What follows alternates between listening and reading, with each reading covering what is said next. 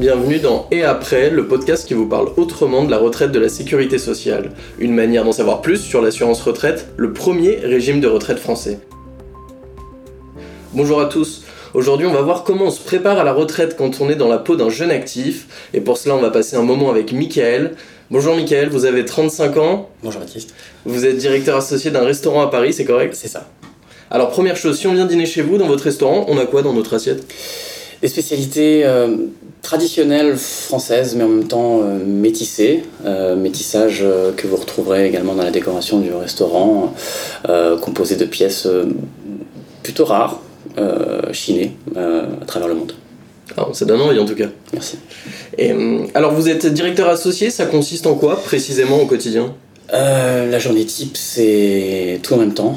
c'est un secteur, la restauration, où chaque journée ne se ressemble pas. Euh, du recrutement euh, des salariés, de, leur formation, de leur intégration, du maintien de la qualité du service, de la propreté des lieux, de la bonne fonctionnalité des lieux. En gros, je gère l'entreprise et je change les ampoules. Voilà. Et avant d'être directeur associé, il faut faire du chemin. Comment vous en êtes arrivé là? Euh, D'abord une histoire d'amour en début euh, de carrière, donc 17 ans. euh, premier service dans un restaurant, c'était pas du tout prévu. Je, venais pour aider, pour dépanner, et ça s'est tout de suite très bien passé. J'ai su que je voulais faire ça. j'ai tout de suite fait ça en parallèle de mes études le week-end dans un premier temps, et puis j'en ai fait ma, profession après mon BTS en partant à Londres. Euh, dans un grand groupe hôtelier euh, français, j'ai pu m'exporter euh, du coup un peu plus facilement. Et euh, ça m'a permis de revenir aussi sur Paris euh, deux, trois ans après, tout aussi facilement. Voilà. Donc ça, ça a été le, le bon passage, formation un peu de la carrière, euh, dont investissement aussi de ma part, parce que c'est pas des, des, des, structures euh, faciles. Il y a beaucoup d'infos à traiter, beaucoup de personnel à traiter, à gérer. Et puis euh, quand la formation euh, fut terminée, enfin à mon sens, il a fallu penser à vraiment commencer à prendre du plaisir et, et trouver un patron et un établissement qui me convient, ce qui, ce qui est chose faite aujourd'hui.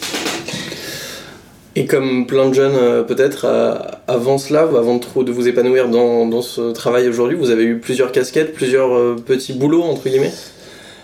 Oui, il y a eu des passages où on organise des mariages et il faut être là, tenir la coupe jusqu'à 5h du matin en que les invités finissent de danser. Il y a eu des petits boulots de nettoyage aussi, parce que quand on démarre dans un restaurant, on nettoie le sol, il faut le savoir, ou les toilettes, ce genre de choses.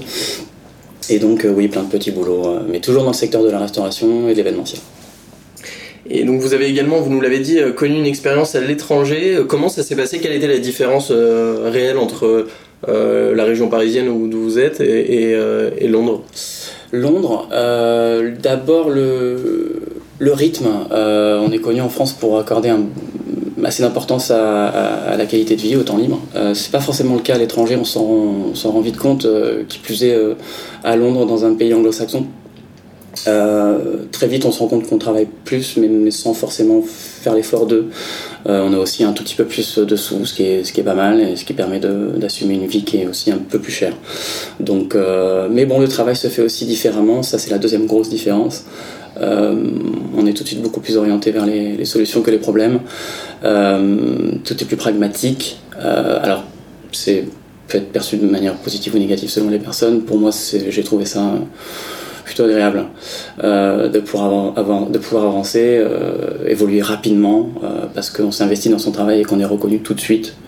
Ça pose pas de problème par rapport à l'équipe en place. Enfin voilà, il y a un rapport lié au travail et à l'investissement. C'est beaucoup plus simple et peut-être un peu plus sain, à mon sens. Et pourquoi vous n'êtes pas resté là-bas? Euh, un décès, d'abord, premièrement, euh, et ensuite mon épouse, mon épouse actuelle, euh, qui, est- qui était mon, ma petite amie de l'époque, qui a eu un grave accident, un grave accident de, de cheval, et bref, deux moments assez rapprochés dans la même année qui nous font penser qu'on n'est pas au bon moment, au bon endroit. Donc il a fallu rentrer. Voilà. Et à terme, c'est repartir à l'étranger, c'est quelque chose qui pourrait vous séduire? Oui, euh, par les retraites, oui, oui, c'est peut-être un souhait qu'on caresse euh, de loin, mais euh, ouais, une retraite à l'étranger, pourquoi pas? Pas avant. Aujourd'hui, la vie euh, nous plaît telle qu'elle est où elle est. alors 35 ans, on l'a dit, c'est l'âge que vous avez, c'est pas non plus tout à fait l'âge de la retraite, mais on peut au moins commencer à y penser. En tout cas, chaque mois, vous cotisez pour cela. Oui, oui, il doit y avoir une petite ligne écrite euh, bien tout petit avec un astérix sur ma fiche de paye. Euh, je penserai à regarder ce soir en rentrant, merci Baptiste, mais j'ai aucune idée vraiment de ce que ça peut représenter, mais je, oui, je suis conscient qu'il y a une part de mes revenus qui, qui permettent d'alimenter la retraite aujourd'hui. Donc c'est une chose à laquelle vous pensez un tout petit peu ou ça paraît vraiment hyper éloigné euh? Oui, j'y pense, mais pas tellement dans le sens où ça me coûte de l'argent aujourd'hui, plutôt dans le sens où, où il y a un âge où il sera bon pour moi d'arrêter de travailler d'autant plus que je, fais un métier plutôt physique. Et donc, euh, qu'adviendra-t-il? Est-ce que je serai en mesure d'assumer mon quotidien, en tout cas un quotidien qui me convient, euh, avec euh, le revenu que j'aurai à l'époque? Et le peu de notions que j'ai à ce sujet-là aujourd'hui. Vous avez pour l'instant pas déjà simulé le montant de votre retraite par exemple? Non, pas encore. Je sais qu'il y a des outils en ligne qui permettent de, voir un petit peu ce qu'il en est, mais j'ai pas vraiment fait la démarche, pour vous dire. Et votre, votre âge de départ à la retraite non plus? Non plus. Je, je, sais qu'il doit être autour de la, de la soixantaine. Mais euh, En tout cas, vous savez que normalement à 35 ans, c'est l'âge où vous recevez le, premier courrier de, de l'assurance retraite qui, qui vous éveille euh, sur toutes ces questions. Certains amis m'en ont parlé, j'ai pas eu cette chance ni cet honneur encore. Peut-être qu'ils estiment que, que, que, je suis encore bon pour travailler quelques années, c'est tant mieux. Euh, non, j'ai 35 ans depuis le mois d'août, peut-être que c'est encore un peu tôt, peut-être l'année prochaine, on verra, septembre. Et est-ce que justement cette thématique de la retraite, c'est quelque chose dont on peut parler avec ses amis, avec sa compagne, euh, ou c'est vraiment une projection qui est encore trop lointaine? Non, je pense qu'on, je pense qu'on commence. J'ai 35 ans, euh, pas d'enfant aujourd'hui encore, euh, mais c'est pas forcément le cas de tous mes proches. Certains sont déjà, voilà, ont déjà un enfant, deux enfants, certains trois. et oui, c'est un sujet parce qu'on n'est plus tout seul. Il y a aussi les enfants et donc on constitue un foyer, on commence à avoir d'autres d'autres prérogatives, d'autres contingences qui rentrent en ligne de compte. On se pose plus de questions. La retraite en fait partie. Donc oui, on en parle. On en parle un petit peu euh, de manière plus ou moins pertinente parce que bizarrement, c'est peut-être générationnel, mais on s'en soucie pas trop. On est plus un peu tous dans l'optique de constituer euh, peut-être un patrimoine ou travailler peut-être un peu plus ou multiplier peut-être les pour, pour, pour justement subvenir au cas où la retraite n'est pas celle qui est espérée. Quoi. Vous êtes en tout cas plus axé sur le présent que. Oui, oui, oui. Ouais. Le, le, le, il y a le temps et l'argent. Certaines personnes pensent que le temps c'est de l'argent. Je, je, fais partie de ceux qui considèrent que le temps c'est la vie et que l'argent, lui, ne fait que passer. Euh, j'imagine que vous avez déjà eu des proches, que ce soit vos parents ou vos grands-parents peut-être en, âge d'être à la retraite. Euh, comment vous avez perçu leur expérience? Euh, ça me fait penser à mon père euh, qui, lorsque j'ai commencé à travailler, euh, ben, j'avais 17 euh, ans et c'était peut-être un peu, si mes calculs sont bons, après 95, mmh. la grosse grève de l'époque. Avec le plan Juppé. Exactement. Et je le revois en train de me dire, mais tu vois, avec ce qui se passe en ce moment, fais attention, vous aurez peut-être pas de retraite. Donc, est-ce que c'est inconscient? Est-ce que ça s'est imprimé? Est-ce que est-ce que je fais bien de penser comme ça? Je sais pas, l'avenir nous le dira. Mais euh, c'est quelque chose sur lequel j'ai pas le réflexe de compter quoi aujourd'hui. Et eux, comment vivaient, vivaient-ils leur retraite?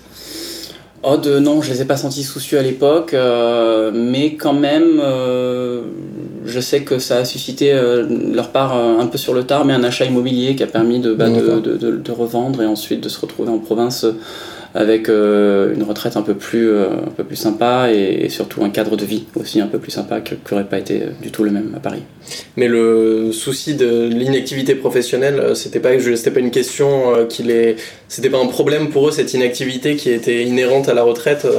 Ah, ça dépendait, c'est très personnel, je pense. Mon père, pas du tout, parce qu'il était très très impatient de retrouver son jardin et son potager, d'où le départ en province. Euh, ma mère peut-être un peu plus. Euh, il a fallu un petit peu de temps au début, mais euh, ils étaient ils étaient partis de Paris, pardon, pour la province? Pour la province, pour la, région de La Rochelle. Et donc ma mère de nature, de nature un peu plus active et un peu plus anxieuse aussi a peut-être mis un peu plus de temps à s'acclimater à ce, manque d'activité, mais elle s'est retrouvée des occupations locales. Voilà. Donc ça c'est, mais c'était une angoisse de son côté. Ouais. Est-ce que ça fait bizarre de dire que ça va vous arriver à vous aussi d'être un jour vraiment retraité? Oui, dans le sens où qu'est-ce qu'on va faire? Et non, dans le sens où on a un peu hâte. on, a un rythme aujourd'hui, en tout cas pour, pour, pour, ce qui est de ma, part et mon épouse, assez soutenu. Et souvent on se, on se surprend à se dire mais bon, ben, vivement la retraite quand même. Et ça, vous fait peur de combler le vide justement? De pas savoir comment le combler ce vide? Il y, a ce petit, il y a ce petit doute au départ, mais très vite, on se dit que finalement, euh, le vide, c'est bien aussi, si on sait l'apprécier. Euh, on peut réinventer le quotidien. Exactement. Exactement, exactement. Il suffit de se trouver euh, des occupations qui sont importantes pour soi. C'est pas forcément faire une heure de trajet dans le métro. Moi, j'aime mon métier, c'est la restauration, et pourquoi pas m'occuper encore avec ça un petit moment, même après la retraite. Il y a des systèmes de chambres d'hôtes, on peut recevoir du monde dans sa vie, ne serait-ce que des amis, et s'exprimer. voilà, je pourrais m'exprimer dans mon métier encore encore de bonnes années, je pense. Et donc rester au contact des personnes, ce qui est un petit peu le, cœur de votre métier. Ouais, de, de, mon métier, de mon, de mon leitmotiv, c'est pourquoi je, je, fais ce métier à la base. Et ce serait quoi alors la retraite idéale pour vous? Si on devait l'imaginer euh, comme ça. On va se dire, euh, on, on, on, est fou, hein. on fait les fou, on part euh, en Toscane. Ouais. J'aime beaucoup le vin, donc j'aurais peut-être encore le droit d'en boire. Donc pourquoi pas. Euh, la région s'y prête. La région s'y prête, auquel cas peut-être quelques vignes, quelques pieds de vigne, une vieille bâtisse euh, qu'on aurait euh, durement retapé pendant 20 années de dur travail parisien. Et, et puis finalement, pour finalement en profiter et, et, avoir de, de, beaux Noëls en famille au coin du feu. Voilà. Donc peut-être plus la retraite à l'étranger qu'en France En ce moment, ouais, on y pense. Ouais pas encore arrêté parce que nous n'avons que 35 ans. Mais, euh, mais ouais, on y pense. Et euh, Michael, qu'est-ce qu'on peut vous souhaiter pour ces euh, longues prochaines années que vous avez devant vous avant justement cette retraite et peut-être cette bascule en Toscane? La santé déjà, je pense que c'est un bon point de départ. Et puis, et puis du bonheur, voilà. Ça passera, je pense, par une famille et pourquoi pas un enfant. Voilà, je pense que ça va être le projet demain. Bon bah c'est tout ce qu'on vous souhaite Mickaël. En tout cas merci beaucoup Mickaël pour ce moment et à très vite pour un prochain épisode de Et après, le podcast qui vous parle autrement de la retraite de la sécurité sociale.